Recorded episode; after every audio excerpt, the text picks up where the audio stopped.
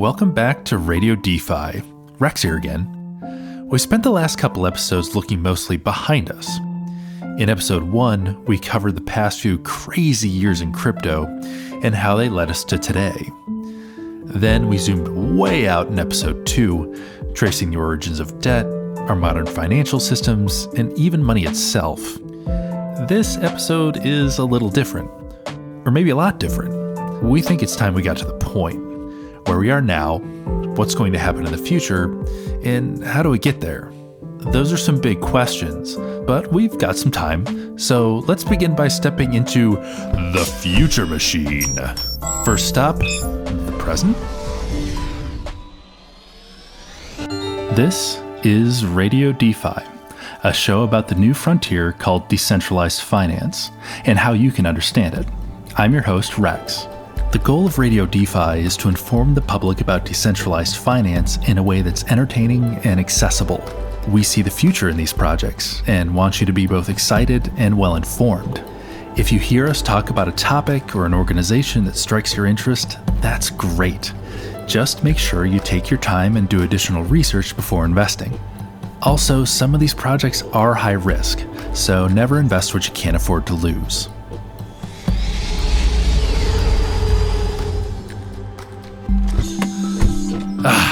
Here we are. So this is 2023, huh? It looks pretty familiar. Now, let's see what we can learn. First, we're going to need some perspective and maybe even a roadmap. Remember Publius? Ultimately, it takes a village. As a reminder, Publius is actually three people. The name refers to the three co founders and original creators of Beanstalk. These days, Publius takes a more behind the scenes role, often saying they want to avoid being made a figurehead or the voice of Beanstalk. But that doesn't mean they're out of the game. They're still very much involved in the development of Beanstalk, and just recently, Publius released a pair of important blog posts which have been making some waves in the DeFi community. One of these blogs, titled Worthless Tech, makes some compelling points about the state of today's DeFi universe. In many ways, the article was an indictment of all these projects that issue tokens that don't need to issue tokens.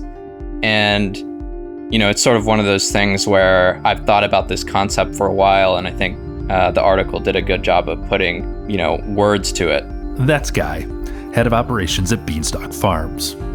It's going to be really interesting to see some of the companies that develop the Beanstalk tech stack form and obviously, the most prescient example at the moment is Root, the protocol, which is developed by Root Labs. And think that the section about how a lot of tokens at the moment are almost purely issued in order to fund development. And that's why you see this, all these charts uh, look the same uh, with this like dumping on retail phenomenon leading to these down only charts. And these are all tokens that have no intrinsic value or are not backed by collateral. And so that's sort of the, the direction you expect to see in a price chart. And think that it's a really interesting philosophical shift to say and assert that just by building this software as a company, we will be the people who can generate the most alpha in using it. And so, in the context of Root, for example, the whole concept or like why someone might fund Root is because they believe that the Root Labs team will be the best market maker on Root markets. And perhaps to some extent, you know, it's sort of interesting to think about that in the context of, well, all on chain data is public, and perhaps, you know, any strategies they employ can be viewed by others. But to a large extent, that's that's lessened in the future when we get to ZK rollups and such. And more private transactions. So, yeah, I think it's all very fascinating to think about. And, uh, you know, that that's why I'm here. Uh, it's all really interesting stuff. Publius says that despite the huge potential of DeFi, so far it's failed to generate any real economic activity. In addition, the mechanisms that are in place still aren't very competitive compared to their centralized counterparts. As to why this is happening, there's one line of explanation that stands out. The disunity of current DeFi development is primarily a result of lack of consensus around how to fund open source code development, particularly the appropriate roles for tokens in the funding of development and maintenance of protocols that create composable, censorship resistant networks. Remember what the D in DeFi stands for? Decentralization is one of the biggest strengths of this financial movement, but it's also one of the biggest weaknesses. As Publius points out, a truly trustless system, one where users don't have to assume that different parties will act as they say they will, where everything is automated, immutable, and verifiable, is only as strong as its weakest link. Say I want to trade some US dollars for euros and then invest them in a hedge fund. But if euro prices happen to rise past a certain point, I'd rather withdraw and convert them back to dollars for quick arbitrage profit. That's potentially three different entities I'm dealing with to realize this one simple trading strategy. If just one of those parties is centralized, or if there's any sort of black box tech at play, the whole strategy hinges on the trust that everything will behave exactly as promised and expected. For a little more context around the Publius posts, we also spoke with Asfi, entrepreneur, scholar, professor, and exactly the kind of guy you'd want to talk esoteric financial models with long into the night. DeFi needs to become more competitive uh, when it comes to uh, funding costs, when it comes to accessibility compared to the traditional banking system. And the direction that I see the project going in is saying that we're literally going to go and build out this economy around uh, some of these ideas. Uh, that's very grand, but it's also scary. Um, scary because you know you wonder like there's all these other people making this effort. I mean, how does your effort integrate with their efforts? the posts imply that doesn't really integrate. You know, there's some fundamental things you're just going to try to build from scratch. In the words of Publius, the goal of DeFi is to allow anyone, anywhere, anytime to conduct arbitrary financial activity without the need for a centralized intermediary. So, if this is going to happen, a well designed, decentralized, and trustless infrastructure needs to be in place. An infrastructure that is unchangeable and behaves exactly as it's supposed to every single time, like the laws of physics or one of those old Nokia phones. But at the moment, it doesn't seem to be the direction in which we're headed. Some of the biggest players in the DeFi space, big, respected names like Uniswap, Curve, or OpenSea, all seem to be moving in a less open direction, publishing code under restrictive licenses, hiding transaction information, and generally making it much harder to connect their services with others in a trustless way. Because the success of DeFi relies on every link in the chain being open and trustless, this closing off is not a sign of the healthy future we all hoped for. So, why is this happening? Put simply, market incentives, at least in the short term, just haven't aligned to facilitate open development. After all, successful protocols want to hold on to their market share, not make it easier for competitors to sweep in. This kind of zero sum thinking is understandable and even expected in the traditional centralized world. But without a course correction, it could mean the end of the DeFi ideology that attracted everyone here in the first place. Think of it this way for a terrestrial economy to function, there are certain things that everyone needs roads, bridges, plumbing, and electrical grids. You can't expect every mom and pop business to create everything themselves, so a lot of this infrastructure is publicly funded and available to everyone who wants to build on it. This lowers barrier to entry and is good for the economy as a whole. In DeFi, at least right now, this isn't how it usually works. There are private roads all over the place, but each one has a separate toll, and some just never connect or lead anywhere electrical grids are all different voltages, so you need to use different adapters, which are also costly and sometimes prone to failure. And all this compounds to make DeFi a much less friendly environment to build on. What the DeFi world really needs is some solid public utilities. Uh, but then, where I kind of find some optimism then is when I talk to guys like Brian, who can demonstrate where or in what ways progress is being made. For example, with things like pipeline and you know with things like um, improving code quality. Because again i think it's really important. I think this part is important to emphasize right? Like ethereum is this quasi turing complete system. Because what and why why quasi? Because it's always limited by the amount of gas that is available to conduct a transaction and so you know while Ethereum will scale and there might be other scaling solutions and other L1s and whatnot, right? There's a lot of value in writing elegant code that is as efficient as possible when it comes to how it utilizes that so-called gas. And so that is something that you know I see a lot of at Bean, and that gives me a lot of I would say a reason to be optimistic that okay, yeah, I mean you know there's I mean, you know, these this bunch of guys, they probably might just be able to create this whole economy around this crazy little project uh, that they've created. So that's kind of where my take is at the moment. This pipeline that Asfi is referring to is one part of those public utilities, developed by contributors to Beanstalk Farms and approved for use by the DAO through a BIP, or Beanstalk Improvement Proposal. Essentially, it allows multiple Ethereum based actions to be wrapped into one single transaction, which means more efficiency and a better user experience. But Pipeline is just step one. The second of the two Publius articles, simply titled Beanstalk Development Update, describes a full complement of utilities, comprising a zero fee decentralized exchange, or DEX, a loan generation factory, and a liquidation engine to integrate these two. Now, as a reminder, all this code is completely open and available to anyone who wants to read it, which means that if you want to build your business off of these public utilities, you can go right ahead. You can even fork Beanstalk itself if you want. The bet is that by allowing open access to these works, Beanstalk will become the easiest and most attractive environment to build on. And together with its credit history and first mover advantage, what's good for the DeFi world is good for Beanstalk too. But it goes beyond that. Not only are these public works helpful to have, there's a good argument to be made that they, and other open source tools like them, are necessary for DeFi to go anywhere in the first place. After all, it's decentralized finance and not cloistered pocket universe finance. There are still obstacles to overcome, of course. For one, being open source means that every line of code needs to be meticulously examined for bugs or possible exploitations.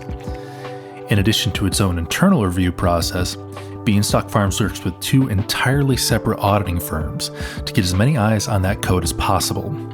All that due diligence takes a lot of time and resources, so it can be a slow moving process. But maybe less obviously, there's another obstacle too, and it's built into and inseparable from the very nature of DeFi.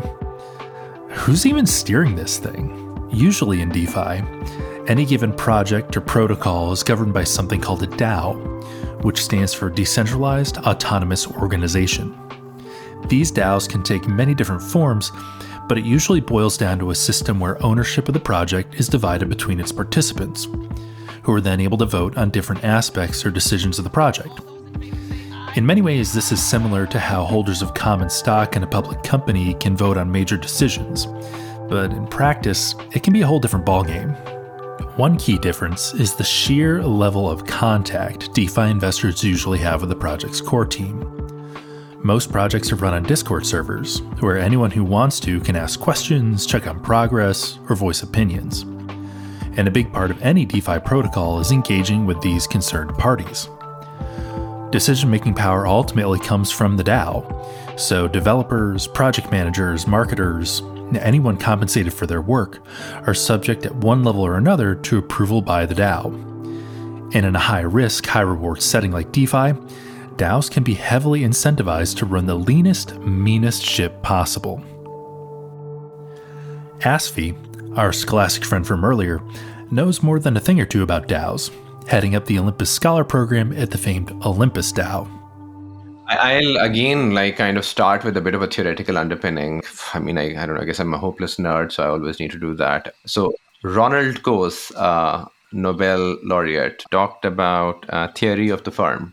Uh, he talked about you know why do firms exist, and he says firms exist because they minimize transaction costs in organizing a certain activity. I think we talked about this last time. Uh, we talked about his disciple to Oliver Williamson, both who won the Nobel Prize, right, for basically this research around like you know around organizations and the role of authority inside a firm and so when i look at daos i see these organizations that are striving to get better at making more relationships contractual and fewer relationships authority driven. Now, what happens, of course, with DAOs is that when they get going and when they reach a certain size, the users demand authority to take over because they need someone to assume that accountability. You saw that with the hack at Bean. You saw that when the first call was being made, some people were like, Do you or do you not take responsibility, Publius, because you're the leader? And they were like, We're not the leaders. We are basically just, uh, you know,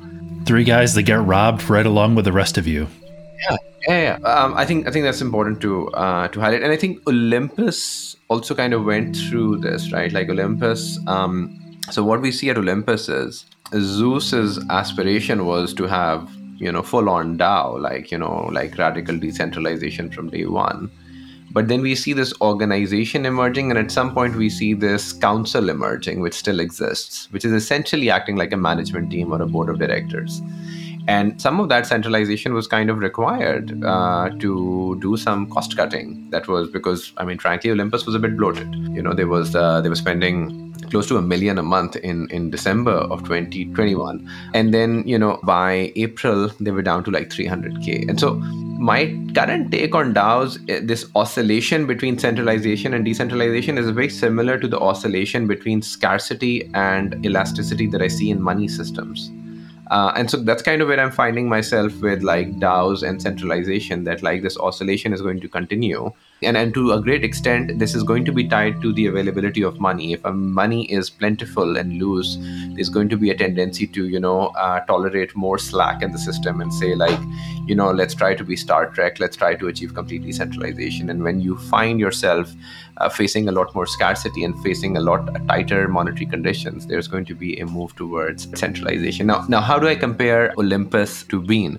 Olympus started out with a multi-sig still has a multi-sig. Bean started out with full on-chain governance has on-chain governance but also has a backup multi-sig. So you know from a governance perspective i feel like the way bips are conducted at bean it's putting more power into the hands of the voters um, at olympus it's still i would say like a, a smaller group you know that is and and i th- and i think both have pros and cons uh, you know so i don't want to say one is better or the other.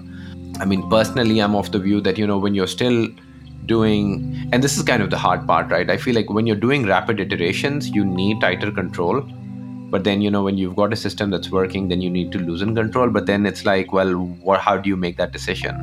And that's an impossible uh, impossible discussion to have one area where i think bean shines um, better compared to any other project uh, that i've interacted with is how it responds how people in it respond to criticism I feel like Bean has become a safe space, is a relatively safe space for critical voices to raise their voices, and is a lesser sense that there's going to be a mob that will attack you. And that's something I'm, I think has a lot to do with Publius. I think those guys have shown some some solid leadership in terms of how they interact. Like leadership is not just being a leader it's just like how you behave right and like other people model their behavior around that so that's kind of where i mean for me like that's that's where i feel like bean is a standout org that like it doesn't uh, it doesn't attack its critics. It invites critics. And uh, bean has it's had its share of critics who've said this is a fundamentally flawed system. And and uh, that, this is never going to work. But barring a little bit of shit posting in discord i haven't seen like all out attacks. And and that's something I I, I appreciate. Uh, that's something you know I'm I'm very appreciative of uh, as far as Bean is concerned. So you talked a minute ago about centralization eh, versus decentralization and like the cycles, and and you actually gently hit on it. I I'd, I'd want to hear more thoughts. For me, when it comes to DAOs, having a history in traditional business, traditional finance, the biggest struggle that I see is speed of decision making. And it seems like, you know, where DAOs really shine is when you're making big, slow, fundamental decisions. But when you're talking about quicker, sometimes equally important decisions that are more tactical or more strategic, centralization offers speed or or maybe better reactivity or something along those lines. And I, I feel like that is something that that DAOs struggle with when they need to make decisions quickly. It can be very difficult to get those feedback loops moving. Yeah, I mean, I think the work of Oliver Williamson is very relevant for that discussion, right? Because I mean, his his whole point was like, like what's the role of authority inside a firm, and that's basically a manager's role. Because when markets cannot coordinate a certain activity, then you need authority to step in, and that's what a manager does. And so, I think this seesaw is going to continue I mean, you know, just like monetary history is this compromise dialogue between these two opposing schools of thoughts, one advocating for scarcity and one advocating for elasticity. Like the guys who say, who believe in the commodity theory or who are Bitcoin maximalists, they believe in scarcity. They're just like, well, this is a fixed amount of money. It never should change. This is it, right? You know, on the other end, you've got people who say, like, well, no, like money needs to be elastic this compromise dialogue is very similar to the centralization decentralization dialogue and and and the reality is that like you know it's always going to be circumstantial and and and, and interestingly i mean you know what comes out is that those circumstances to a great extent are driven by um, credit conditions. When when money is plentiful it's easier to you know um, to chase your ideals. And of course in the world of finance these days money is not exactly plentiful. If you frequent crypto Twitter at all, it's hard not to notice the change in discourse over the past few months. These days, our news feeds can seem like one long list of why things are bad, how they got so bad, or all manner of ways they could go bad soon. Sure, there's still the occasional shill, plenty of shitposting, some medium interest project updates, but overall, doom and gloom levels are definitely high. This all came to a bit of a head recently at Beanstalk when, for the first time in a long while, BIPs necessary to fund Beanstalk Farms and engage with Seraph, a security protocol, failed to reach quorum and were therefore not passed by the DAO. Well, in some ways, it's difficult to ascribe what like, the exact rationales or, or reasoning, uh, or cause rather, of the BIPs not passing particularly in a setting where potentially there are people either voting or not voting that haven't participated in some of the discussion in the Discord. But uh, maybe just to zoom out a little bit, I think it would be a failure mode to not take each of these different opportunities, you know, this opportunity being, oh, interesting, like the BIP didn't pass, like what is there to be done about it? I think it's important to treat that as a, a problem that needs to be solved and diagnosed. And I don't think it's necessarily a, a bad thing that, you know, the budget didn't pass or the Seraph BIP didn't pass. And, and think that in some ways, you know, given the very minimal discussion in both of those discussion channels, I think it would have been, been strange and to some extent if they had passed. So that's sort of the problem as I see it. And then maybe to talk about potential solutions and this sort of comes back to what I was talking about earlier with regards to the, the quality of discussion. I think in some ways, there has been a lot of discussion about the budget BIP, and perhaps that provides some meaningful feedback into how we should structure those moving forward. So, for example, there was a lot of input with regards to, oh, maybe we should be proposing six month budgets so that there isn't this huge point of friction uh, that's introduced every quarter in order to fund development of Beanstalk. But with regards to the Seraph BIP, there was basically no input to some extent, and and think that so in those cases, it's really hard to diagnose, you know, why exactly a, a, BIP didn't pass. If I had to speculate, you know, probably some combination of being over the holidays, you know, a lot of uh, just bear market down energy in the community to some extent, and you know, to that end, I think it's just important to remind everyone that uh, this is going to take a concerted effort on behalf of, of all of us to contribute to discussion and debate these various proposals because, um, for better or worse, Beanstalk isn't done at the moment. For some, this can feel a little depressing. For others, though, it isn't particularly worrying for two big reasons. Reason number one this ain't our first bear riding rodeo. Veterans in this space have seen DeFi weather plenty of storms before, and we've come to expect the rising tide of anxiety that arrives with them. The second, and maybe less obvious reason, is that there are mainly two kinds of people in the crypto world builders and investors. There are a lot of reasons an investor might choose to put money into DeFi, but many of them are driven primarily by the hope of making profit. And of course, there is nothing wrong with that. These investors are the fuel that helps DeFi move forward, and it's perfectly reasonable they should expect returns.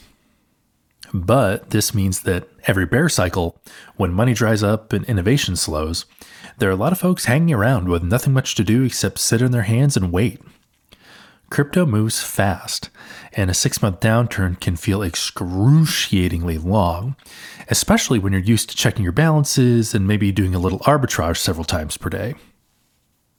So, what's there left to do really but ruminate over mistakes of the past and let the builders know we're not happy? This thing of yours is supposed to make us money, and right now it's not. What gives? Something's got to be broken.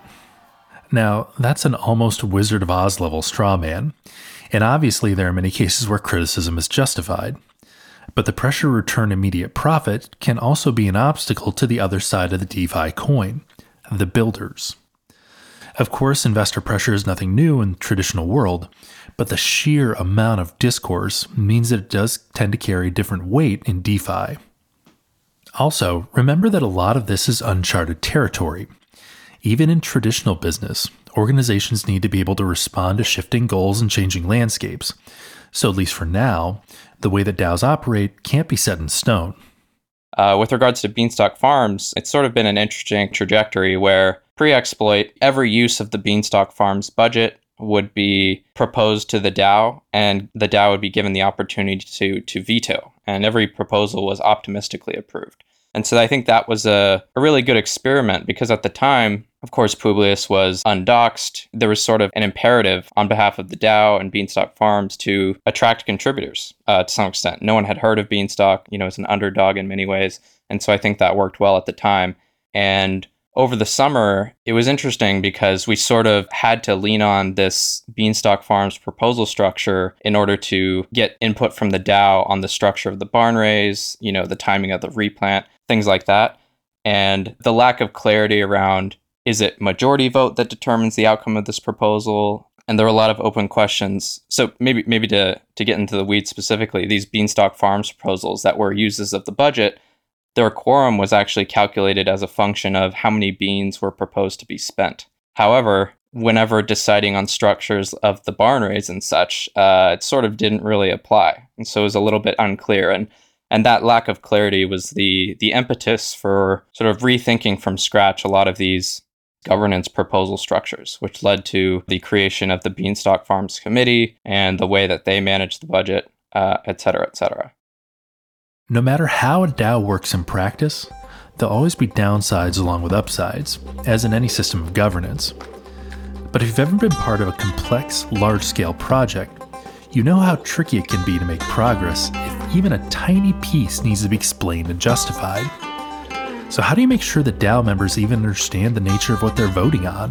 It's a great question, and I think uh, an unsolved problem to some extent. You know, from the perspective of technical governance proposals that happen to be proposed by Beanstalk Farms, um, think that to a large extent, we can't know what the community doesn't know until people ask questions, whether that's in class or at the DAO meetings or in Discord and I think that that sort of speaks to the importance of discussion and discourse in the community. So I think that we Beanstalk Farms are always going to do everything we can to, you know, answer questions that the community has uh, and explain technical concepts. But uh, yeah, I think it's a little bit of a two-way street uh, in that regard. Imagine for a moment if a company like Apple operated this way. The new iPhone 15 is coming out, and engineers are hard at work upgrading the operating system, improving processing and battery efficiency, and, you know, whatever else those guys do. Suddenly, a new message comes in. Why are we focused on processing speed? All anyone cares about these days is camera quality. We should focus on that and outsource everything else. From one side, this can seem like a perfectly reasonable thing to say. Camera quality is clearly an important feature of the Apple brand, and right or wrong, the message clearly has Apple's best interests in mind. After all, if Apple does well, investors do well. But flip to the other side of the coin for a second and think about how Apple should actually respond. They could just ignore it. But how many other investors feel this way? There are thousands of them, and the majority aren't vocal or even paying much attention. Do they all understand the message and its implications? And besides that, maybe higher quality cameras won't even work properly without better processing. Do the investors know that? Maybe one of them has a workaround, but only focusing on cameras still represents a huge shift in Apple's direction. The problem is that communication between builders and investors will never be perfect, especially as projects progress and goalposts move. Now, a company as big as Apple could conceivably create a department devoted entirely to investor relations and spend the time and money to make sure lines of communication between investors and engineers remain open and robust. But for a smaller company with startup vibes, that's a lot of time and resources taken away from actually building. And that's just one single message. Meanwhile, hundreds of others are pouring in. The product hasn't shipped yet, so there's no real income. Plus, there's an investor wide vote approaching, which, depending on how it goes, could defund the project completely and leave the entire team jobless with zero severance pay. All that is to say, welcome to the wild, sometimes wonderful, and often frustrating world of DAOs. Well, uh, in some way, I feel like the inherent challenges of a DAO are obvious and explicit in that the challenges are it's difficult to change what is being governed quickly. But as various community members have talked about, as Publius has talked about, that's uh, in many ways a feature, not a bug. And, and the whole point of Beanstalk is to be a foundational base layer of money and that money can't change very much, uh, particularly when it's the ubiquitous stablecoin of, of DeFi and larger commerce. So that's perhaps the main thing I would highlight. Otherwise, you know, in the context of changing more slowly, would also just highlight what we talked about earlier, which is the uh, discussion, which is, uh, I know it can sort of seem like a trope to talk about how it's oh it's like the community discussion the community discussion is like so important but I'll give a I'll give an interesting example. So in September or August or so, uh, there was a whale that dumped about 1.5 million beans or so, and everyone in the Discord was talking about, "Are you ready to convert, Anon? You know, did you get your convert in at 92 cents?" And you know, within 20 minutes, the price was back up to peg. And over the following three months, everyone in the Discord was talking about how oh, actually, like now that we think about this a little bit more, not sure the value prop of converting my unripe LP to unripe beans below peg is actually that sound at the moment. You know, particularly if I think Beanstalk is not going to be growing in the next couple months. And lo and behold, a few months later, beans trade sideways for weeks at a time at 94 cents. And I think that sort of speaks to how important discussion is, not just of optimal trading strategies about how to play Beanstalk, but I think it also ties back to governance proposals, as we discussed, and which ones are good, which ones are bad, which parts of them are good or bad, etc. So, one point that I would want to emphasize again that's a little bit off script, but it's something that I would really want to drive home is that the goal for all of these processes and systems is to do the best job that Beanstalk Farms can of being decentralized, of avoiding single points of failure or situations where DAO members don't have the ability to influence major decisions. Like that's that's a point I would want to emphasize from your standpoint, you know, not to put words in your mouth, but it's something that goes through my mind that I would want listeners to hear. Like the reason these processes take long and the reason these BIPs haven't always passed smoothly is because Beanstalk Farms is so dedicated to being a decentralized entity.